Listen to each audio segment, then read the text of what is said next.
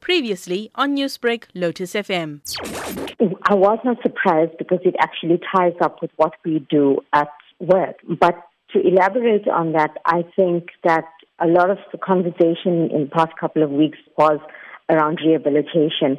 Um, and I think that society needs to pay attention to what is happening to children and forgive the cliche, but kind of nip it in the bud. When a child offends for the first time, the child should be put into a rehabilitation program.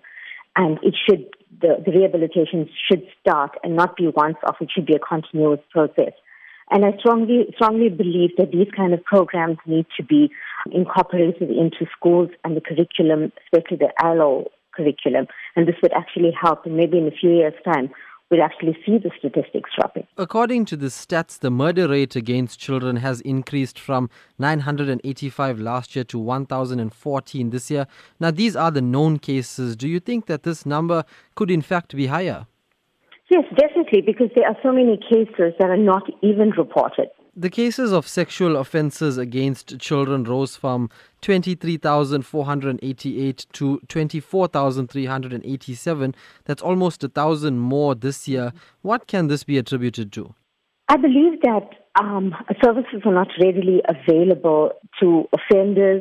If a family was experiencing a problem, there should be channels where a family could seek counseling without having to go through so much of red tape. They, they should know that, you know, this, this organization will do this and that organization will help you create it. But I think services are not properly advertised and the greater community does not know that there actually is help out there. What is your reaction to the 15 year old learner that was shot dead at Sastri College on Friday? It's actually so disheartening. It, it, it brings us, you know, social workers who deal with this every day, it brings us to tears because it's the very thing that's happening is what we work so hard to make sure doesn't happen. And we wonder, what are we doing wrong? What should we, do, we be doing differently?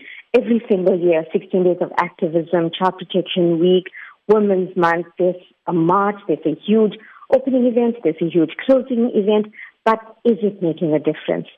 What do we need to do differently? We're obviously doing something wrong. Society is doing something wrong. The legislation is dictating something wrong because the stats are not decreasing. Newsbreak, Lotus FM, powered by SABC News.